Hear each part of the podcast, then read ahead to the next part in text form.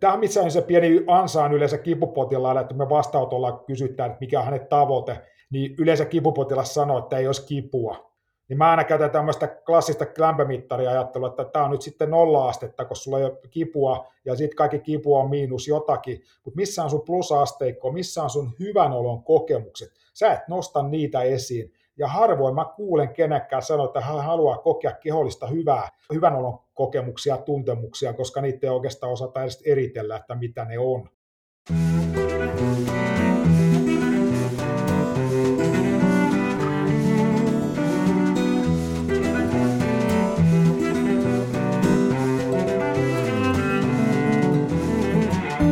Kuuntelet Fysioterapiaa liikkeellä podcastia ja minä olen fysioterapeutti Marko Grönholm.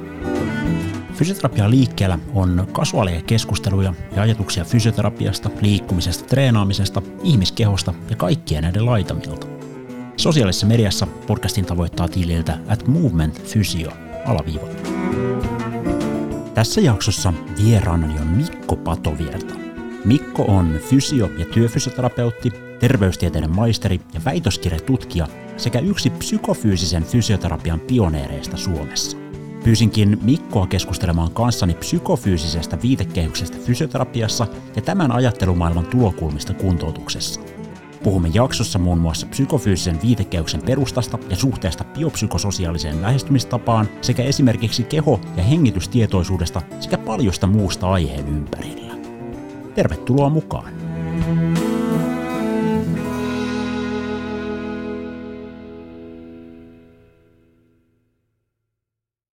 Fysioterapia liikkeellä podcastia tukevat kuntoutuskouluttajat, VK-kustannus ja Kirfix. Kirfix tuo maahan ortopedisia tukia ja apuvälineitä sekä leikkaussalitarvikkeita. Pitkäjänteinen ja avoin yhteistyö ortopedian, fysiatrian ja työterveyshuollon erikoislääkäreiden, fysioterapeuttien sekä hoitajien kanssa mahdollistaa potilaan kokonaisvaltaisen hoitosuunnitelman toteuttamisen, jonka yhteisenä tavoitteena on potilaan nopea paluu normaaliin elämään. Henkilökohtainen palvelu ja koulutus auttavat sinua auttamaan käyttöösi uusimmat ja turvallisimmat tuotteet parhailta terveydenhuollon tarvike- ja laitevalmistajilta. Tutustu valikoimaan palvelevassa verkkokaupassa osoitteessa kirvivafix.fi. Voit halutessasi myös vierailla myymälässä Vantaan Pakkalassa. Kaipaatko lisää osaamista ja uusia ideoita asiakkaiden kuntoutukseen? Kuntoutuskouluttajat järjestää monipuolista ja laadukasta täydennyskoulutusta kuntoutuksen ammattilaisille ja alan opiskelijoille. Koulutusten kestot vaihtelevat lyhyistä webinaareista aina 15 opintopisteen kokonaisuuksiin. Suurimpaan osaan koulutuksia on mahdollista osallistua myös etäyhteydellä. Fysioterapia- ja toimintaterapia-tapahtuma toteutetaan vuosittain ajankohtaisella ammatillisella teemalla. Vuoden 2023 teemana on terapian vaikuttavuus. Ajantasaisen koulutustarjonnan löydät osoitteesta kuntoutuskouluttajat.fi. Tervetuloa kouluttautumaan!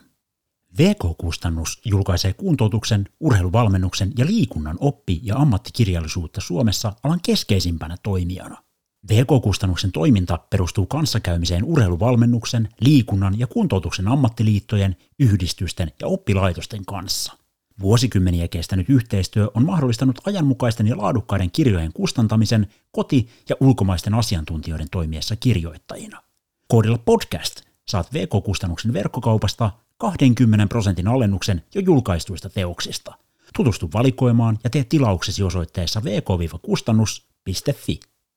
Lämpimästi tervetuloa Fysioterapiaa liikkeellä podcastiin vieraaksi Mikko. Kiitoksia kutsusta. Psykofyysinen viitekehys fysioterapiassa tämän jakson aiheena. Miten Mikko, sä ajattelet, mun, mun näkövinkkelistä niin lähestyn tätä ihmis kehoa tai instrumenttia tai miksi sitä ikinä halutaankaan kutsua, niin, niin että, että tämä on vähän niin kuin yksi organismi. Me ollaan niin kuin yksi eläin, että, että kehoa ja mieltä jotenkin ei, ei mun näkövinkkelistä ja hirveästi voi toisistaan erottaa, mutta, mutta tällaisiakin ajatuksia on, on joskus ainakin esitetty, että ne, ne voitaisiin nähdä erillisinäkin, mutta mikä sun mielipide on? Voidaanko kehoa ja mieltä erottaa toisistaan?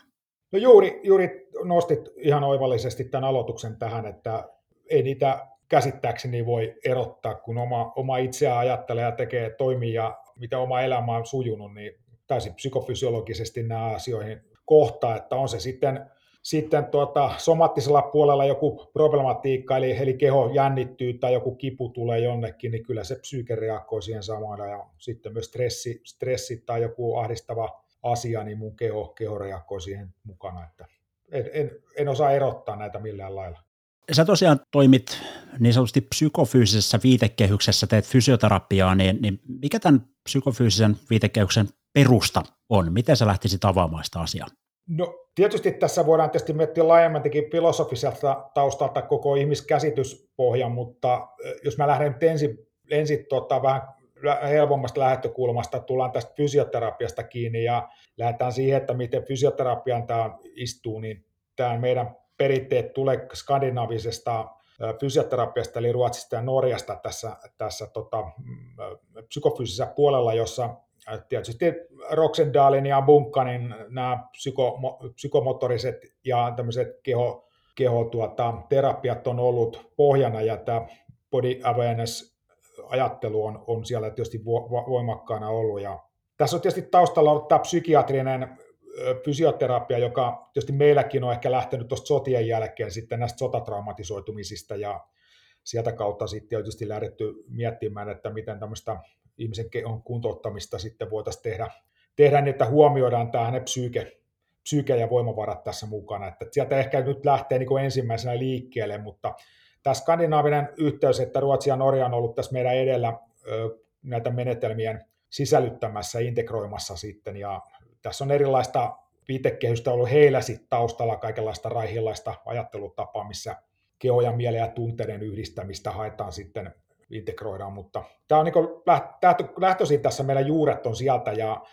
ö, ehkä tuossa 90-luvulla sitten Suomeen varsinaisesti koulutuksella on saatu kunnolla auki, niin silloin me ollaan päästy tässä viemään tätä formaattia sitten niin sanotusti eteenpäin, että tämä on suhteellisen tuore kuitenkin tässä Suomessa. Ja, ja tavallaan nimenomaan tätä jo mainittua ihmisen kokonaisvaltaisuutta korostava ajatus, eikö niin, on, on tässä niin kuin johtotähtenä? Kyllä, joo. Tästä on, on tämmöinen holistinen ihmiskäsitys tietysti pohjana, ja meillä tietysti että ajattelua, ajattelua on tässä hoitotieteessä tietysti, tai vähän hoitotieteen puolella, tai siis Lauri Rauhala on tuonut, tuonut näitä ajattelun malleja tuosta kolmikanta-ajattelusta, kehollisuus, tajunnallisuus ja tämä elämäntilanteisuus ajattelu, ja tämä on ollut yksi sellainen tapa, mitä tähän fysioterapiakin voidaan hyvin yhdistää, koska nämä kuntoutuksen perusjalkoja, että, että minkälaisia harjoitteita ihmisille tehdään missä elämäntilanteessa huomioiden. Mutta niin kuin sanottu, niin tämä viitekehys, psykofyysiseen viitekehys lähtee juuri tästä kokonaisvaltaisesta ihmiskäsityksestä. Ja toki siellä on sitten näitä kehofilosofioita myös mukana, mitä on integroitu sitten näihin skandinaavisiin perinteisiin, eli, eli täällä on tätä Merlipontin kehofenomenologiaa ja, ja tämmöistä Huslerin, Edmund Huslerin ja Heideggerin ajattelua, jossa, jossa koetaan ihminen kehon, kehon kautta, että mitä hän kehollisesti kokee tätä elämää. Eli ne on linkittyneenä tähän, tähän keho, keho-orientteutuneeseen tapaan ja mallin sitten tietysti toimia. Ja tietysti kun tämä, ää, sitten nämä stressi, YMS, muut kuormitustilat alkaa nyt vahvistua ihmisillä, niin nämä, nämä, myös nämä häiriöt, häiriöt kokonaisvaltaistuu meillä koko ajan yhä enemmän. Niin se on tässä se varmaan ehkä tämän psykofyysisen kiinnostavuus tällä hetkellä, uskoisin näin itse. Miten tämä ehkä kuitenkin vielä pidempään fysioterapiassa puhuttu ja, ja ehkä laajemmin omaksuttu biopsykososiaalinen malli eroaa tästä psykofyysisestä viitekehyksestä vai onko ne mitenkään erillisiä – tai, tai jotenkin rinnakkaisia malleja vai, vai täydentääkö ne toisiaan? Miten, mikä niin kuin näkemys tästä? Joo, tämä oli hyvä, hyvä tulokulma ja tästäkin on vähemmän käyty varmaan keskustelua sinänsä, mutta se nyt tuon tämän oman käsitykseni, koska olen jonkun verran myös tähän tutkimusmaailmasta perehtynyt ja seurannut tämän biopsykososiaalisen ajattelun ajattelukehittelemään. Kyllähän me puhutaan tavallaan samasta asiasta, että tämä psykofyysinen on, on, on jo integroinut tämän kaiken sisäänsä, eli tämmöinen biopsykososiaalinen malli hiukan tutkii erillään näitä ilmiöitä ihmisessä vielä, eli, eli tässä ehkä se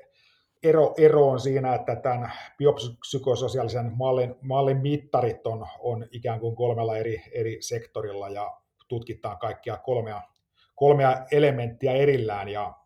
psykofyysisissä nämä kaikki ilmiöt on, on tosiaan samassa. Haluatko mennä syvemmälle käytännön tasolla tähän esimerkiksi jonkun yksinkertaisen keissin kautta, miten, miten tätä voisi hahmottaa vielä selkeämmin, kun, kun sanot, että, että näitä tavallaan voi arvioida tai mitata erikseen tai, tai sitten nimenomaan yhdessä, niin kuin tämä psykofyysinen viitekehys nyt tekee? No kyllä varmaan joo siinä mielessä, että totta, mä puhun tästä nyt tästä puhtaasti psykofyysisen niin kuin ajattelun mallin, koska itselle tämä on sillä, siinä mielessä jo juurtunut tämä tapa toimia, niin, niin tuota, jos me lähdetään vaikka esimerkkinä nyt hyvä, hyvä mittari, mittaristo, aina kun aina mitataan tai kysellään, niin, niin tämmöiset kehon kokemuksellisuuden ö, mittarit on minusta erinomaisia tästä psykofyysisen näkökulmasta tehtyjä havaintoja. Eli otetaan mutta vaikka tämä CPAQ-mittari, joka vaikka kivun kokemuksellisuutta mittaa, niin siinä on mun mielestä kaikki istutettu sisään siihen samaan mittariin, jossa, jossa on, on sekä fyysinen, psyykkinen että sosiaalinen kompetenssi mukana. Eli, eli mä niin kuin, mun näkökulma, että, että nämä, mä näen tämän asian niin, että tämä, tämä kokonaisuus pitäisi nähdä kokonaisuutena, eikä niin, että ne eriytettäisiin. Vaikka sieltä tulisikin esimerkiksi nyt otetaan vaikka nuorilla joku koulukiusaaminen tai jos on sosiaalisten tilanteiden aiheuttama ahdistuneisuus ja pelkotilat, niin toki ne on siellä terapiassa hyvä, hyvä no, nostaa esiin, että mistä ne oireet, juuret on syntyisin, mutta reaktiokaavat on kaikki sitten kokonaisvaltaisia psykofyysisiä oirekuvia. Että, että siinä, sikäli mä niin lähtisin niitä mittaa, tämä on mun oma mielipide ja, ja tätä eri, en eriyttäisi niitä. Kuuleeko mä tästä oikein jo, että, että koko se ihmisen jotenkin tarina on aika, aika tärkeä kuulla fysioterapiassa tässä psykofyysisessä viitekehyksessä, ehkä se on niin kuin jotenkin itsestäänselvyys myös, mutta, mutta että et lähdetään niin kuin hakemaan se tarina sieltä, sieltä niin kuin jo paikoin aika etältäkin siitä nykyhetkestä. Joo, se on totta ja tässä on sekä, sekä se niin kuin osa tätä kokonaisuuden tärkeyttä, mutta tässä on pieni ansa myös olemassa. Ansa on siinä, että tota, ihmiset on hyvin analyyttisiä ja tekee tulkintoja siitä omasta, omasta tota, tavoista ja elämästään. Ja kun ne alkaa kertoa sitä, niin tämä tulkitsevuus, tietysti me tehdään semmoisia sekä, sekä meidän asiakkaat, potilaat tekevät olettamuksia, tulkintoja siitä omasta elämästä, niin myös terapeutilla meillä on tapana myös vähän tulkita tai olettaa jotakin asioita. Ja silloin me lähdetään, jos me lähdetään tähän keskusteluun pelkästään tämmöiseen analyyttiseen pohjaseen, niin silloin tämä kehon kokeminen jää, jää niin taustalle ja tämä, kuitenkin tämä suurin intressi tässä olisi tämän kehon tämmöinen kliininen kokeminen, että miten me kehossa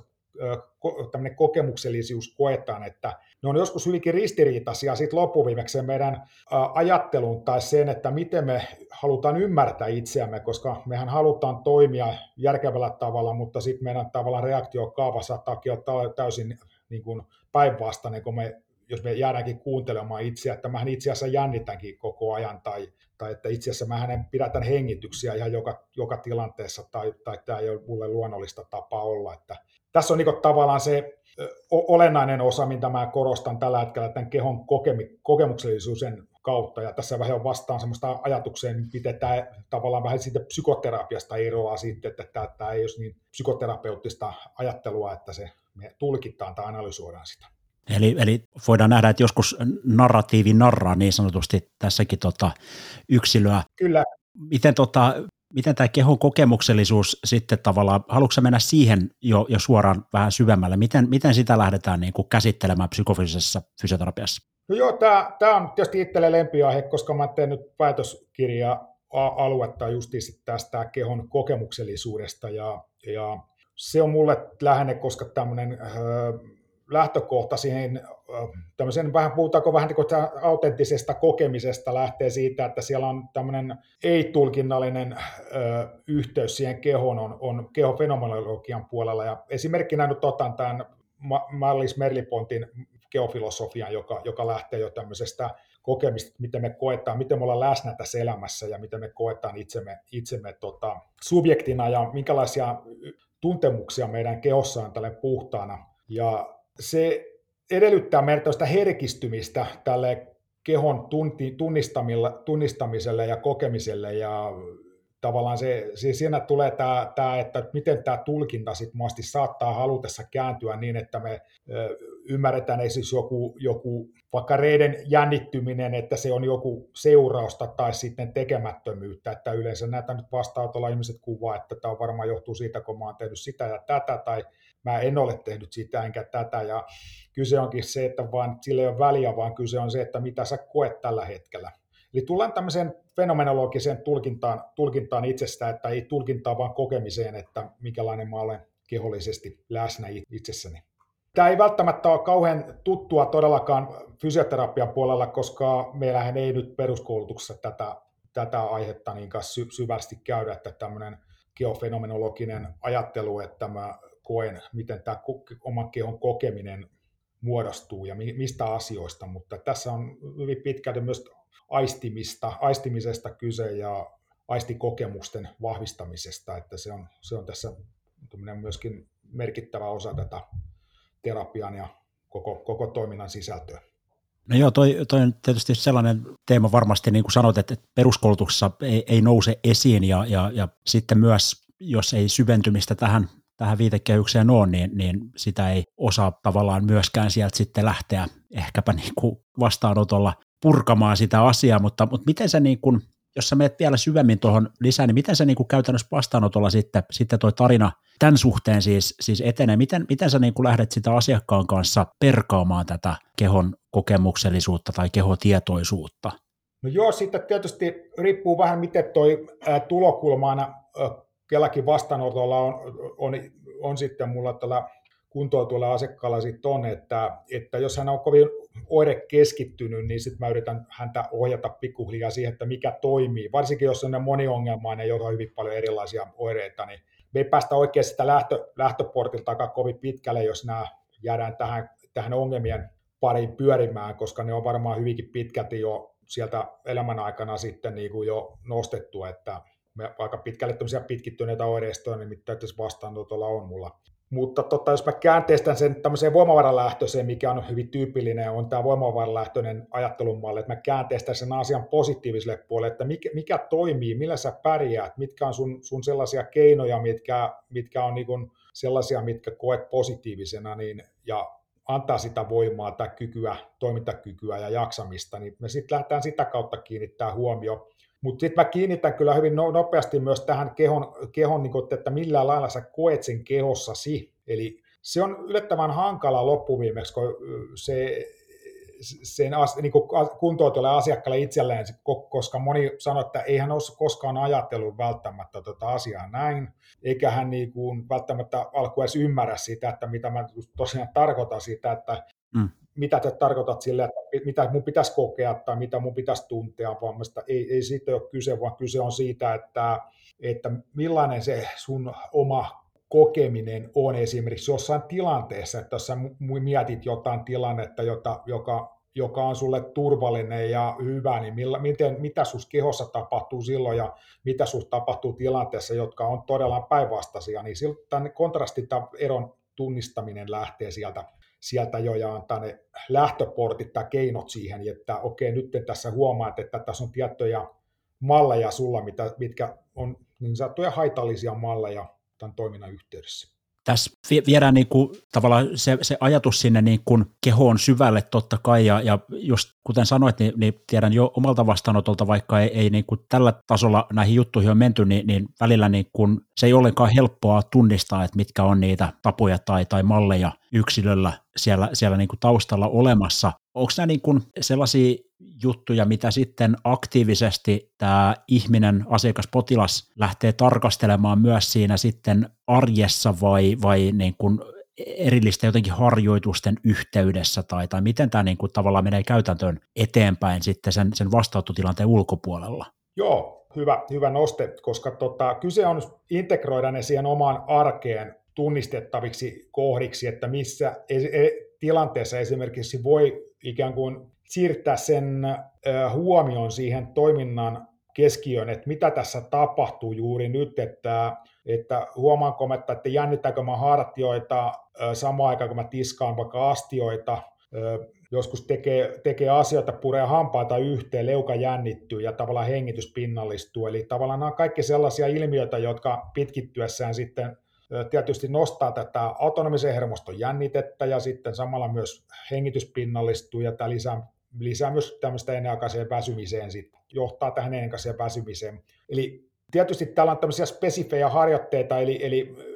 tunnistamisharjoitteita tai kohdistamisia näistä eri, eri harjoitteilla, mutta mun mielestä tietysti joka fysioterapeutilla on mahdollisuus niitä ihan eriyttäin niin kuin tehdä, että näin ei ole mitään erillisiä, välttämättä mitään ihmeellisiä harjoituksia, vaan päinvastoin on hyvin yksinkertaistettuja harjoitteita, mutta pitää ikään kuin pilkkoa meillä osiin ja kohdistaa sitten huomio siihen, että tunnistatko esimerkiksi lantion rintakehän alueella, että mitä tässä toiminnan yhteydessä tapahtuu, vai pystytkö pitää vapaana sen, sen tuota, liikkeen aikana tai toiminnan yhteydessä.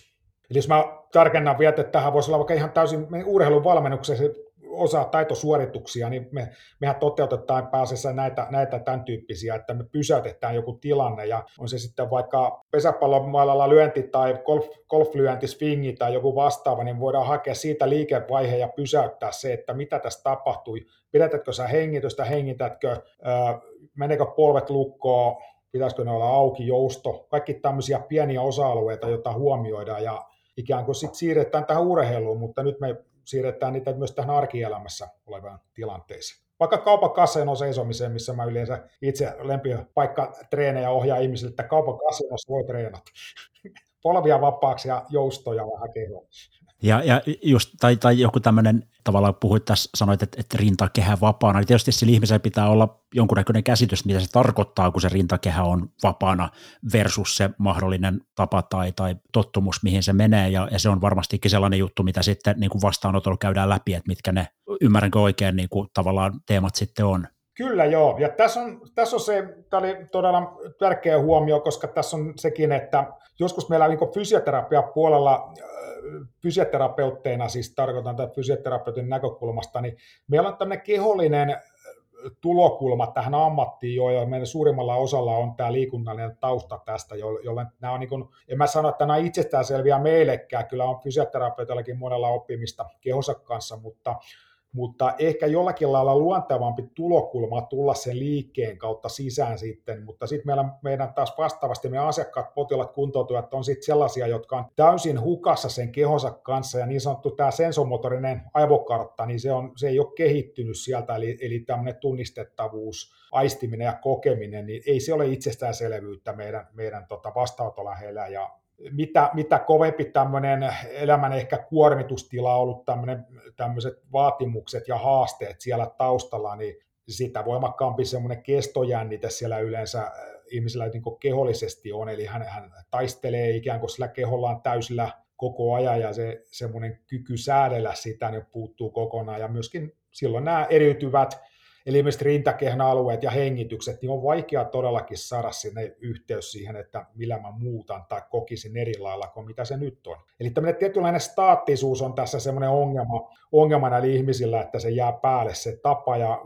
kyvyttömyys myös itse vaikuttaa siihen ikään kuin, että mikä se muutoskokemus ylipäätään olisi. Tämä on, tämä on niin haaste, mikä, mikä sitten silloin tällä että joskus unohtuu tästä fysioterapia toteuttajilta, että meille se ehkä voi olla helpompi, mutta näille se ei ole helpompi meidän, meidän tuota asiakkaille kuntoituille. Tarkenna tätä vielä vähän. Joo, lähdin tuossa tunnistettavuuden, tunnistettavuuden kautta on niin tavallaan se väline, väline sieltä, että mä sen haluaisin tarkentaa, että se mistä tämä kaikki lähtee on sen tunnistamisen eriyttäminen Eli, eli miten me eriytetään ne kehon eri osat ja tunnistetaan paremmin, koska se kokemus lisää sitä, sitä, sitä kautta myös sitä ohjaavuutta sit itsellä. Eli on, onko tässä, niin kuin, miten sä näet tämmöiset klassiset jotenkin liike- tai asentokontrolliharjoitteet, niin onko ne niin kuin,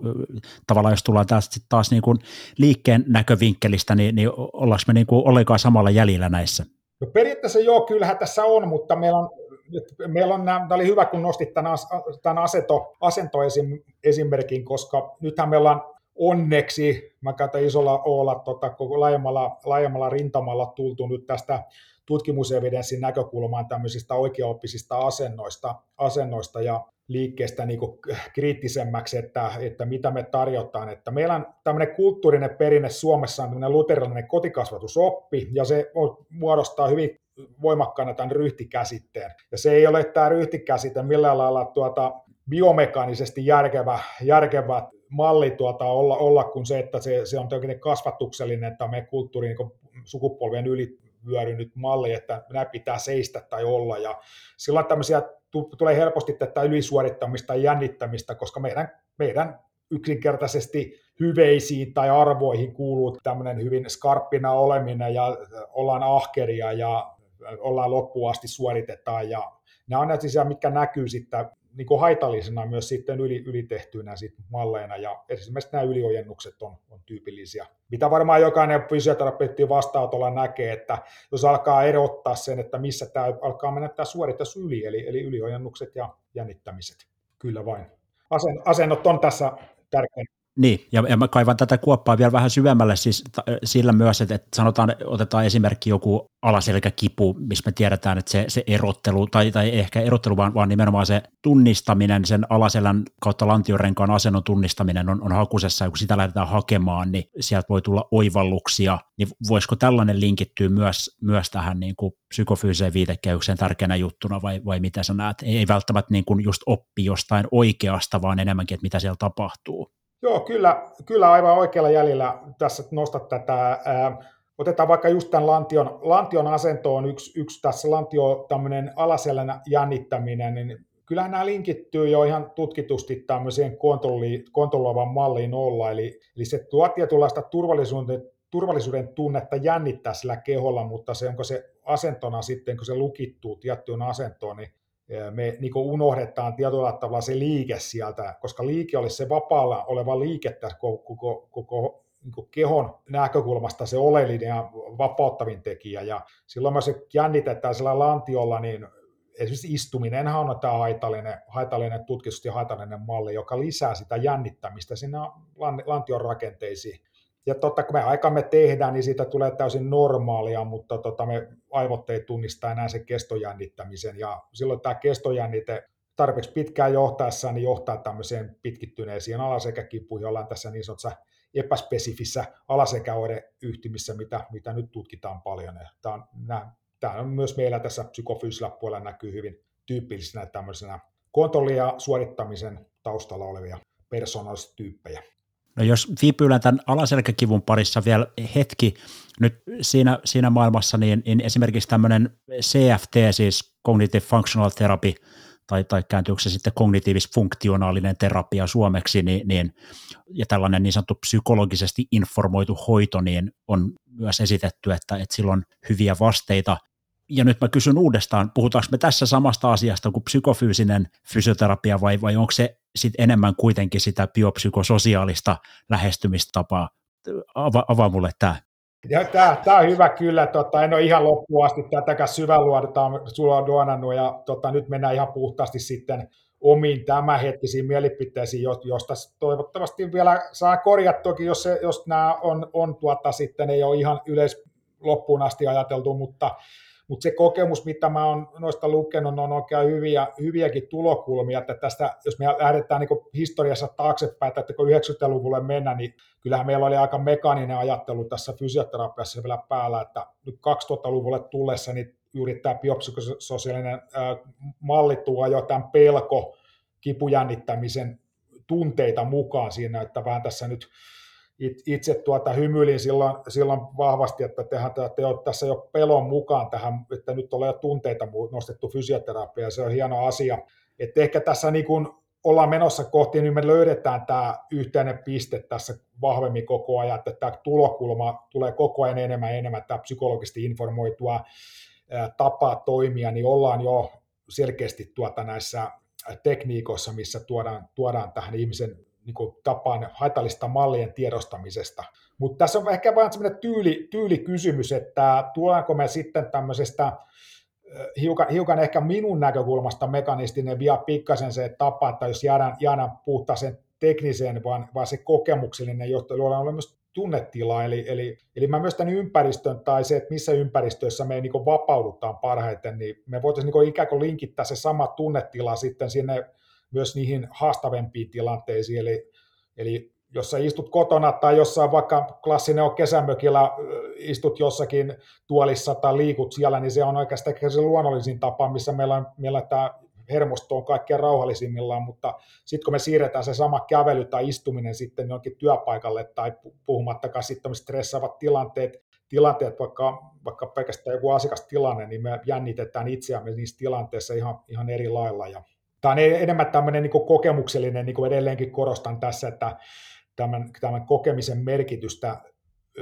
koko ajan ruokin tässä itse tätä ajatteluun, että, että silloin ihminen alkaa itse tutkia sitä, että miten hän kokee tämän, että, että se ei ole ulkoapäin ikään kuin, että minun pitäisi toimia näin tai ajatella tästä asiasta pelkästään näin, vaan tämä, tässä vahvistettaisiin tätä kokemuksellista yhteyttä ja tunne, tuntemista sieltä kautta.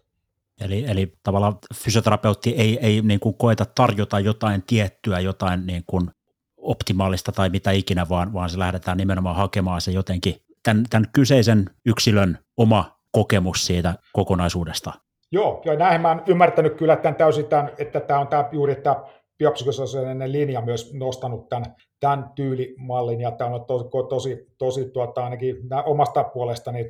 kovin iloinen kyllä, että me puhutaan näistä samoista asioista, ja että tässä on enemmän ehkä sen tunteen ja tämmöisen vapaaksi päästämisen niin kuin malleista, malleista. Että jos mä tässä vielä tähän niin otan tämmöisen niin mallin urheilu, urheilussahan tämä tämmöinen liiku, urheilun puolella tämä on niin normaalia jotenkin normaalimpaa tämmöinen tapa, miten sä toteutat sen liikkeen tai, tai mallin sieltä, että sä tuot sitä tunnetta mukaan, mukaan siihen ja se on jotenkin jännä, kun jos mä tässä tätä yhteyteen nostan meidän tätä rooli, roolitusta tästä, että personina ollaan sitten, että jos me ollaan urheilun valmentajia ja verkkarit päällä ollaan siellä kentällä ja valmennetaan jotakin urheilija-asiaa, niin me puhutaan varmasti hänelle epäonnistumisen peloista ja ahdistuksesta ja mitä hän kokee sen ja milloin, mitä hän toimii ja käyttäytyy niissä tilanteissa. Et siitä meillä on varmaan monet tosi hyviä, hyviä tota, uskon varmasti, että me pystytään keskustelemaan ja ainakin kokeneena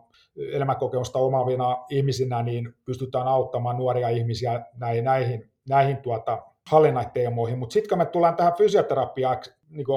vaihdetaan ne fysioterapeutin vaatteet päälle, niin ikään kuin me unohdetaan tämä tapa toimia. Tämä on mua vähän hämmästyttää aina, aina yhtä paljon, että miksi fysioterapeutti, miten se, mihin se häviää se tietynlainen ihmisen valmentaminen silloin, kun ollaan valmentajia ja sitten me tullaan fysioterapeutiksi, niin me sitten määritellään se rooli ihan toisenlaiseksi, että se ei voi olla se sama asia. Tämä, tämä on, se on aina mulle iso kysymysmerkki ollut, että eikö se pitäisi olla juuri tätä ihmisen valmentamista, tämä fysioterapia samalla lailla. Miten tämä argumentti sitten, mitä kuulee niin kuin kuitenkin sit yllättävänkin monissa keskusteluissa sitten, kun puhutaan joko ihan biopsykososiaalista mallista tai, tai sitten psykofyysisestä, niin, niin tämä, klassikko niin sanotusti, että, että, mutta että eihän fysioterapeutti ole psykologi,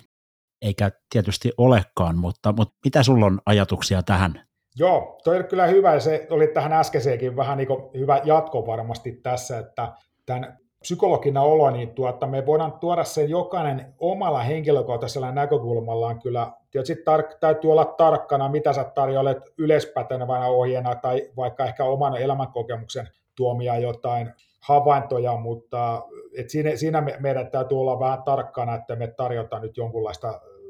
yleis, yleispätevää ohjetta, että kaikille toimii joku tietynlainen tapa toimia. Että se on aika sen helppo ansa, missä me lähdetään sitten tarjoilemaan, että näin pitäisi toimia. Mutta tämmöinen psykologinen, lähinnä, lähinnä tämmöinen persoonallispsykologinen oppi, oppi olisi mun mielestä ihan tärkeää, että jonkun verran jokaisen meistä niin ymmärtää, että, että miksi tietyt ihmiset stressi, stressi käyttäytyy, ahdistuu helpommin kuin toiset, ja kyllä siellä ne persoonallispiirret, tekijät siellä taustalla on yleensä, että nämä on esimerkiksi suorittajapersonat, niin kyllä niillä on se malli, joka ajettaa vähän liian pitkälle, ja niiden omien rajojen tunnistaminen on vaikea. Että tämmöistä yleis, yleis tota, tason, voisiko sanoa peruspsykologiaa, kyllä meidän tarvitsisi osata, ja vähän, vähän siinä, mielessä, jos tämä tuntuu, että tästä on vähän puutetta, niin kyllä tästä oppia löytyy kyllä ihan vaikka, vaikka tuota, Otetaan vaikka nyt vaikka yliopiston aprokurssit, psykologia aprokurssi, niin tämä, jos haluaa syventää tätä, niin nämä on, nämä on kyllä loistava, loistava lisäopinto siihen. Meidän valitettavasti meidän perusopinnot ei sisällä niin paljon, paljon tätä ihmisen, ihmisen persoonallispsykologiaa, kun se voisi olla että hyödyksi meidän terapeuttisessa työskentelyssä. Niin ja varmasti tämä, mistä jo niin kuin keskustelut käynnistettiin, että, että kehon ja, ja mielen erottaminen, kun se nyt vaan ei mahdollista ole, niin, niin emme voida myöskään fysioterapiassa ajatella, että tässä on nyt vaan sitten tämä niin kuin joku kehon osa ja, ja me työskennellään sitä, vaan me tehdään sen ihmisen kanssa töitä. eikö näin? Kyllä, kyllä joo, tämä on just näin, ja jos mä vielä tämä niin linkitään tähän niin koko fysioterapiaan, niin vaikka eri, eri että toimittaa kohteisiin, vaikka tule, tulepuolen ongelmiin, niin kyllä mä esimerkiksi tämmöisen näkisin tarkoituksenmukaisena ihan, että otetaan vaikka, vaikka joku polven kuntoutus, niin kyllähän se on koko kehon liikeketjujen hahmottamista, uudelleen hahmottamista ja käyttöönottoa koko, koko sen kehon toiminnan kannalta, että se ei jää pelkästään sen joku etureiden vahvistamiseksi tai vaikka lihasvoima, pelkästään mekaanisesti lihasvoimatoimintaa, vaan meidän pitäisi laittaa se koko keho harjoittelemaan ö, kokonaisvaltaisesti. Ja myös, myös se, että se hahmottaminen eri tavoilla, että se koordinaatio ja koordinaatio ja liikkeen hallinta palautetaan sieltä mahdollisimman optimoiduksi, niin silloin me tarvitaan hyvin tämmöistä laaja myös tulokulmaa tämmöisestä, että tietynlainen rentous säilyy ja se pelko, pelko esimerkiksi uudelleen vammautumisesta on varmaan kaikilla taustalla, että miten me niin käsitellään se liikkeen ja liikkumisen, lisääntyvän liikkumisen myötä se, että mä, se pelkoa ja tämmöistä suojajännittämistä saataisiin vähemmäksi sieltä Tämä on ihan tyypillisiä varmasti jokainen tietää tämän, että kunto, joka kuntouttanut, että näitä, näitä ilmiöitä tulee siihen mukaan. Tämä eturistiside esimerkki nosti mun korvat heti hörölle, koska mä tunnistin, että tämä, tämä potilasryhmä on mulle tuttu ja, ja tota, näitä, näitä näen. Ja, ja muutenkin niin, niin tota, tämä, tämä psykofyysinen viitekehys, niin miten sä ajattelet se, että onko se niin kuin merkityksellistä jotenkin erotella omaksi jotenkin erikoisalakseen versus tulee fysioterapia tai, tai versus neurologinen fysioterapia, vai puhutaanko me vaan niin kuin fysioterapiasta ja, ja sitten se tulokulma voi olla vähän erilainen? Tämä, on todella, todella hyvä kysymys ja tämä oli asia, jota joutuu itsekin vähän hetki aikaa pohtimaan, että miten, miten tämä näkee, mutta se riippuu kyllä tästä viitekehyksestä, eli, eli viitekehys tarkoittaa tässä kohderyhmiä, kohderyhmät viitekehyksessä olemista, eli, eli oletko esimerkiksi psykiatrian puolella kuntouttamassa, niin kyllähän tämä sitten aika spesifiä psykofyysistä tämmöistä eriytyvää kehon tunnistamiseen ja ymmärtämiseen olevaa, olevaa tematiikkaa tulee tietysti ehkä korostettummin vielä ja jotenkin huomioida se, sen ihmisen kyky ylipäätään ne resurssit ja, ja mahdollisuudet itse, itse toimia ne rajoitteet siellä, mutta kyllä tämä semmoinen liukukytkin on, minkä mä näkisin, että se, kyllä tämä menee, niin kuin pitäisi istua enemmän tai vähemmän kyllä meidän jokaisen, jossain vaiheessa, että jokaisen fysioterapeutin omaksi, omaksi tavallaan kyvyksi sisäistää siihen osaksi omaa, omaa tekemistä, että tietysti voi toisinpäin kysyä, että onko perusteltua tehdä puhtaasti vaikka joku biomekaaninen hoitomalli tai, tai tekeminen, onko se jossain, jossain tapauksessa sitten ihan, ihan optimoitu siihen, niin tämä on ehkä vaikeampi ajatella. Mun on vaikea ajatella tätä asiaa niin, koska mä oon tehnyt niin pitkään tätä ja ajattelen tämän asian niin kokonaisvaltaisesti, että mun on edes mitään urheilu tämmöistä vammojen kuntouttamista vaikea nähdä semmoisena pelkistettynä, koska se pitäisi sisään ajaa siihen äsken mainittuun uudelleenvammautumisen pelkoon tai, tai siihen, että luotanko mä siihen jalkaan niin esimerkiksi tällä hetkellä, että miten mä saan semmoisen yhteyden siihen, että mä saan sen turvallisuuden tunteen omaa kehoni lisättyä, niin ne tarvii sitä kokemuksellista ja aisti vahvistavaa harjoitetta ja tietysti sitten tämmöiset, toki, toki tämmöiset tuet sun muut, jotka lisää sitä semmoista turvallisuuden tunnetta, että tässä ole riski, riskejä minimoida ainakin tällä hetkellä alkuvaiheessa, että se lihassuoja ei ole tarpeeksi vahva, niin silloin me tarvitaan näitä tämän tyyppisiä tukia sinne esimerkiksi. Mutta psykofyysinen fysioterapiakaan ei sulje pois sitä, että voidaan tehdä voimaharjoittelua silloin, kun voimaharjoittelua tarvitsee tehdä. Joo, tämä on, tämä on hyvä. Totta, tämä joskus äh, silloin tällöin tulee, tulee tämä mielikuva, että mitä psykofyysinen harjoittelu on, tai psykofyysinen fysioterapia on siis tarkennettuna, niin, niin tuota, monesti on sellainen mielikuva, kuulee itsekin, että onko jotain hengitysharjoittelua, ja mä, että nyt, nyt tuota, ei, hengitysharjoittelu toki on, mutta me tehdään hyvinkin, joskus fyysisesti hyvinkin raskaita harjoituksia, jossa ikään kuin puretaan sitä sitä semmoista pelko, varautuneisuustilaa, ja me tarvitaan siihen fyysisesti vahvoja harjoitteita joskus. Ihan, ihan kuntosali on erittäin hyvä käyttää kehollista kokemuksesta lisäävinä harjoittajana. Joskus tehdään ihan hyvin monestikin, ei joskus, vaan voin mä sanoa melkein päivittäin teen jonkunlaista aggression purkuharjoitetta, eli saadaan sitä voiman tuottoa sieltä ulos ja se pelkotila vähenemään. Eli, eli jos käännetään tämä asia toistepäin, niin meillä on hyvinkin tuota, fyysisesti raskasta tämä, jos sä haluat täällä, ainakin meidän sektorilla, tässä meidän yksityisvastaanottopuolella, niin on, on sellaista, että tässä pistetään oikeasti fysiikka peliin, että, että kyllä aika väsynyt on joskus ihan fyysisesti, koska joskus on tuttu itse se muuten, että ei toimi tämä, tämä terapia, että, että sellaisia mielikuvahengittelyjä, mitä herkästi tulee mieleen, että tässä nyt vain sitten opetetaan ihmistä rentouttamaan, niin ei, ei se, se, meillä tulee, ei se toimi, siis suurella osalla ei toimi meidän, meidän kuntoutujista, jolla on tässä pelko, ahdistuneisuus, jännittyneet tilot, krooniset kivut, posttraumaattiset oireistot, ei toimi, koska tota, se välttämiskäyttäytymisen pohja on niin voimakas. Eli tavallaan sieltä tarvii enemmän tällaista dynaamista toimintaa ja liikettä sinne, joka tietysti joskus on hyvin tämmöistä hienomotorista, tarkkaavuutta tutkivaa liikettä, jossa hengitys on mukana, mutta sitten me yhdistetään se hyvinkin laaja-alaiseen isompaan, isompaan tämmöiseen tahtotilatoimintaan. Eli jos mä nyt katsaisin, että tämä on niin urheilutermänä, että tässä haetaan vähän rajoja, ilmaisun rajoja ja voitetaan pelkoa ja, ja otetaan tämmöistä määrätietoisuutta ja otetaan itsensä niin ohjautuvuutta ja hallinnan tunnetta sinne lisää. Sä sanoit, että sulla asiakaskunnassa on paljon tämmöisiä pitkittyneitä kipuongelmia esimerkiksi olemassa. Se on varmasti yksi iso potilasryhmä, joka psykofyysisestä lähestymistapasta fysioterapiassa hyötyy, mutta mut onko se kuitenkin niin, että, että tavallaan psykofyysinen fysioterapia on, on kuitenkin kaikille potilasryhmille fysioterapiassa niin ihan suositeltavaa vai, vai onko jotain, mistä rajaisit sen pois? No joo, kyllä hyvä kysymys, että tietysti itse, itse on vaikea niin nähdä, että miten, miten olla ohjaamatta ei-psykofyysisesti ihmistä, mutta, mutta, tuota, mutta mä ymmärrän, että meillä on jotain spesifiä fysioterapian aloja, jota, joka, joka voi olla ehkä tämmöinen, miten mä nyt sanoisin, ehkä siinä on tiettyjä tarkennettuja komponentteja, mihin me voidaan miettiä, että vaikka työt fysioterapiassa, me voidaan ehkä enemmän tämmöisiin teknisiin yksityiskohtiin, valaistukseen ja, ja tiettyihin asentoihin, mutta kyllä me nyt aika lähellä, että sitten ruvetaan tämmöinen termi kognitiivinen ergonomia nyt on sielläkin mukana, eli, eli täytyy ruveta huomioimaan naistien ylikuormitusta ja väsymistä ja jaksamista, että samalla pyöritään tämän vastauksen takaisin, että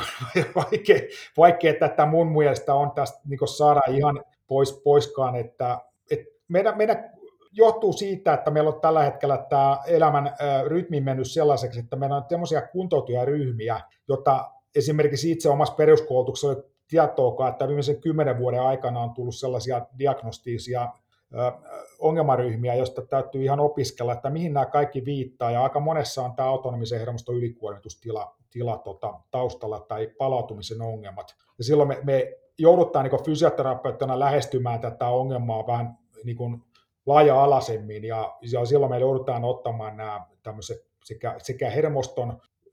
hermoston tila, kuormitustilat, että myös tämmöinen psyykkinen niin väsyminen ja pelkotilat, ja ne tunteet tulee mukana tässä, että onko seurauksia enemmän kuin ehkä syitä suoraan, mutta ja sitä kautta sitten esimerkiksi nämä kiputilat, mitä viittasit tähän pitkittyneisiin kiputiloihin, ne on yleensä sellaisia suojamekanismeja, jotka jää päälle ja, ja totta, me jäädään sitten tarkkailemaan sitä kipua, joka itsessään nyt ei ole tästä terapiakan näkökulmassa kauhean mielenkiintoista. Mä aina itse ihmiselle että mua ei kiinnosta sun kipu, mua kiinnostaa se, miten sä koet sen. Ja tavallaan, että jos saa sen kivun kokemus muutettua, niin silloin, silloin hän, hän pystyy säätelemään sitä, miten hän itse kokee tätä elämää, kun kipu kuuluu elämään on sanottu, kärsiminen on valinta. Mainitsit tämän autonomisen hermoston ylirasitustilan tavalla tai ylikuormitustilan. Miten se näyttäytyy? Anna esimerkkejä. No kyllä tällä hetkellä, mä luulen, että tämä vauhti, vauhti on tässä meidän yhteiskunnassa, jokainen varmasti sen nyt tietää tässä, ja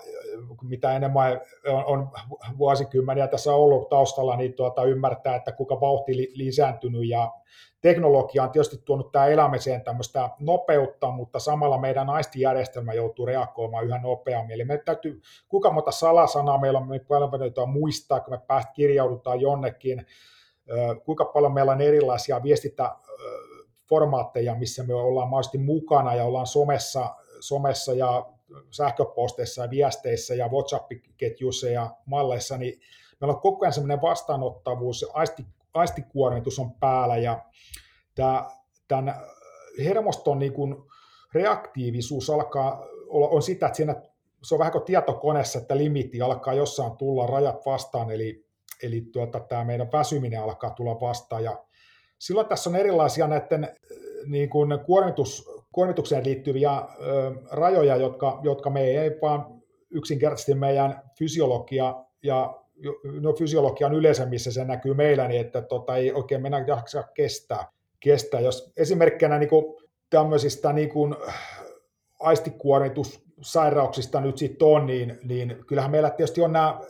nykyään nämä infektio jälkitilojen jälkeen tulevat kuormitukset, kun ne infektio itsessään on jo on kuormittava, niin sitten jos me ollaan valmiiksi stressaantuneita, työstressit ja palautumisen ongelmat, niin nämä jää päälle, eli tämmöiset long covidin oireet, niin mä katson ainakin, ketä mulla on asiakkaana tässä nyt ollut, niin heillä on taustalla ollut, ollut pitkittynyt, kuormittunut stressitila ja sitten tämä infektio on sitten laukastu tämän viimeisen tämän silauksen päälle. Ja sitten me ollaan tämmöisissä eri, eri muotoisissa ongelmatiloissa, eli, eli tota, tässä on esimerkki yhdestä ne infektion jälkitilasairaudet, mutta suolistosairaudet on yksi, mitä me joudutaan kohtaa tässä. Ihmisten on jatkuvia vatsakipuja ja jännittymisiä ja, ja rentoutumisen vaikeudet on sitten yhä, yhä enemmässä määrin hankalia, että, ja suoraan nämä rentoutumisharjoitukset ei enää toimi. Mun mielestä mä oon 90-luvulla tehnyt enemmän toimivia rentoutusharjoituksia, tänä päivänä mä en niitä rentoutumisharjoituksia saa enää läpi, koska ihmiset on niin kuormitustilassa, että ensin täytyy rauhoittaa se hermosto ennen kuin niitä saadaan rentoutettua.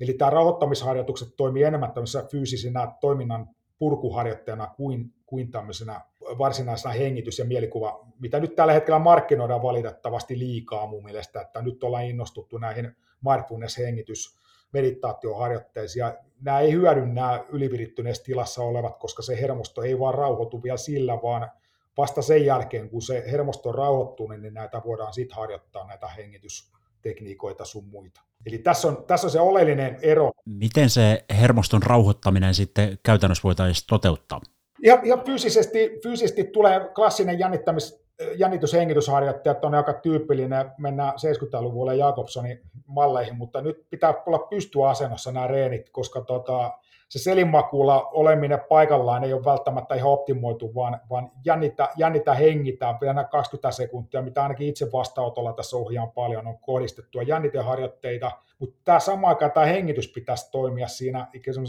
ikään kuin se rikkoo sen kaavan, jolla on pidätetty hengitys versus vapaana pysyvä hengitys. Ja tässä on yksinkertaisesti vain toiminnallisia harjoitteita, jossa, jossa tosiaan nostetaankin sitä tonusta hetkellisesti koholle. Eli joskus semmoinen kova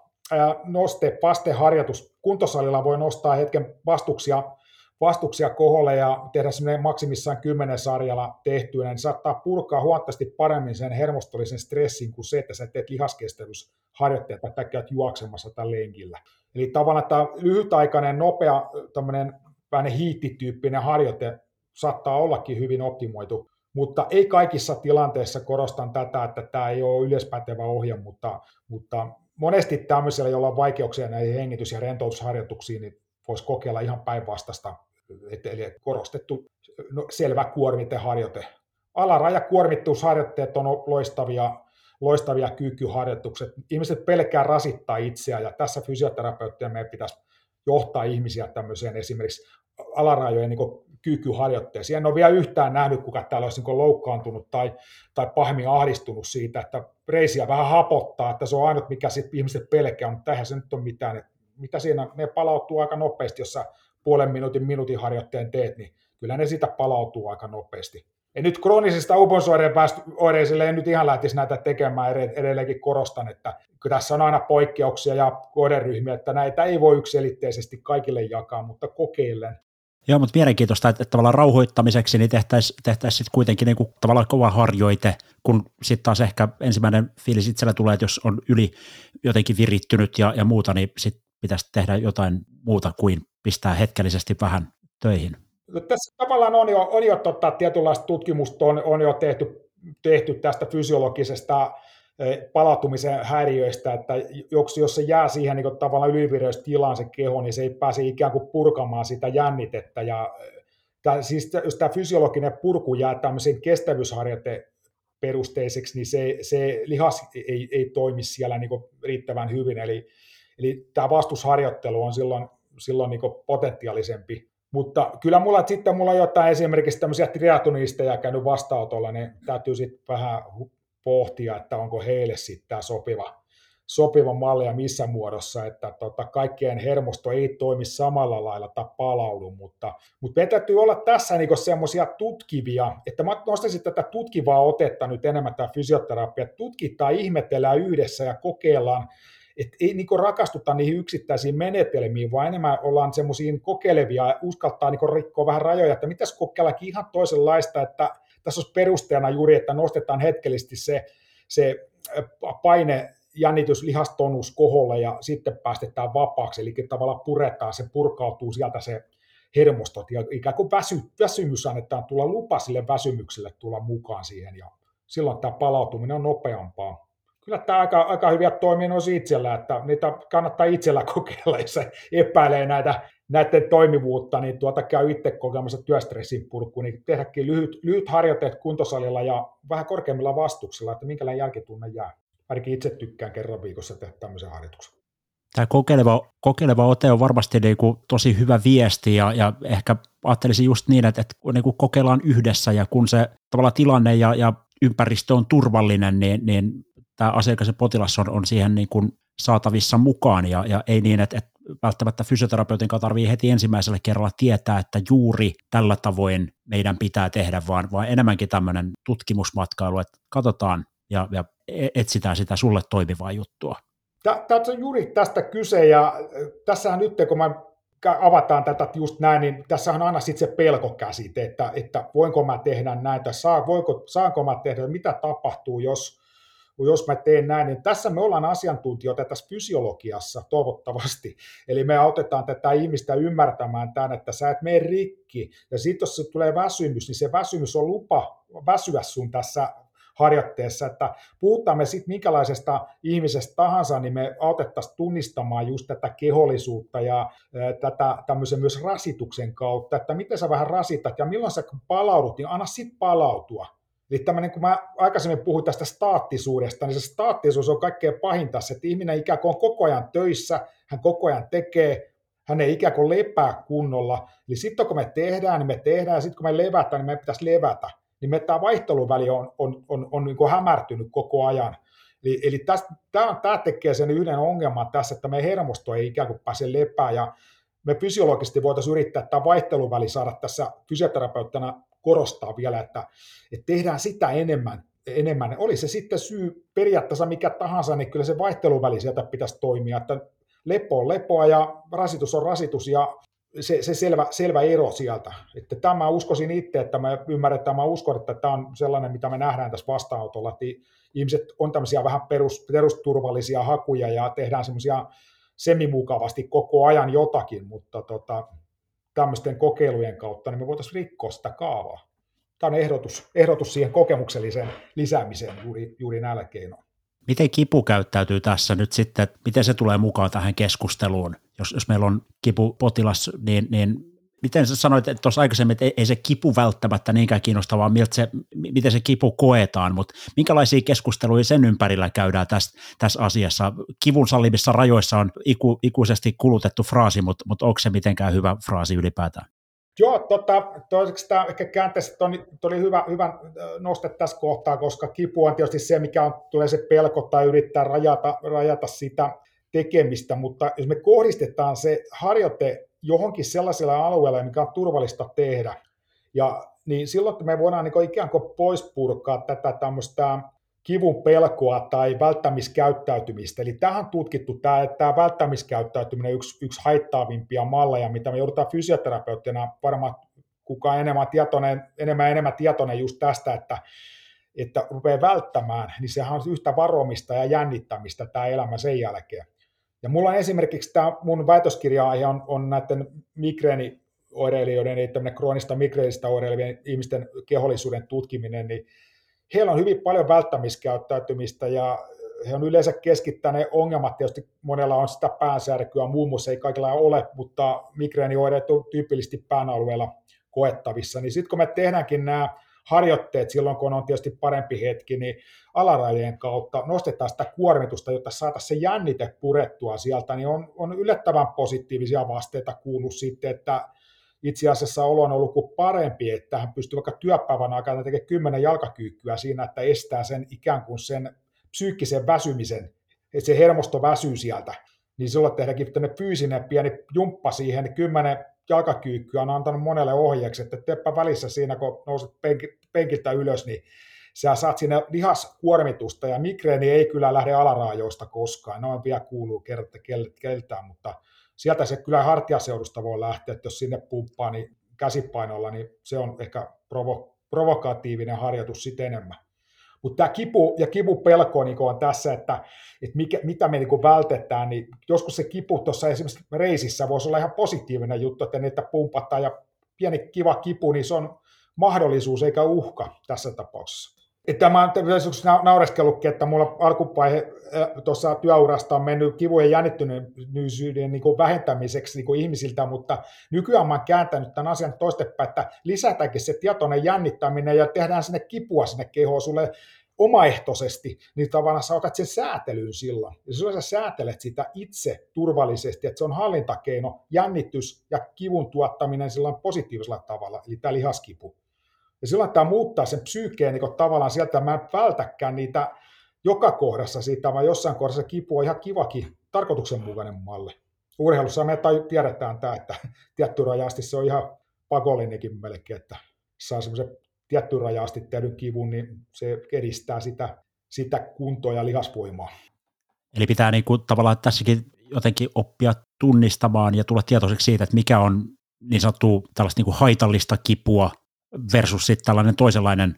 kokemus tämmöisestä niin kuin ns hyvästä kivusta tai, tai mitä ikinä, että käännetään sitä ikään kuin mittaria vähän, kalibroidaan eri tavalla. Kyllä, tämä on hyvä, hyvä ja tota, näitä keskusteluja he kaipaisin lisää tässä, että puhutaanko mikä on positiivinen kipukokemus tai positiivisesta kivusta, joka niin on, on, on tämmöinen informoiva, tämä voisi olla nyt tämä psykologisesti informoiva positiivinen kipu tässä tapauksessa, eli, eli sä koet sen, koet sen kivun itseesi vahvistavana ja tämmöisenä informoimaan, että mä olen olemassa ja tämä on mun hallinnassa ja mä voin halutessani tehdä tätä lihas vaikka pohjapumppausta tai reisiin vahvistusta. Tähän nyt tarvitaan tätä voimanhallintaa sieltä, että pystytään säätelemään sitä, sitä sieltä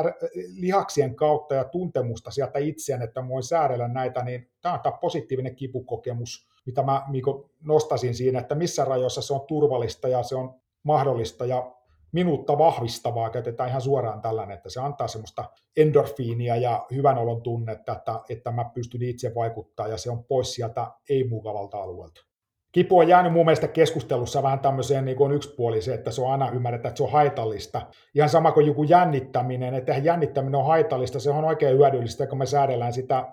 tämmöisissä stressaavissa tilanteissa, eli stressaavin tilanteissa me voidaan tehdä tietoinen jännittäminen, harjoittaa siihen samaan aikaan, ja se on ihan hyvä, se on tuo, tuo turvallisuuden tunnetta, että mun, ei me voida rentoutua epämukavissa ja ahdistavissa tilanteissa, vaan me yritetään säädellä ja sietää sitä tilannetta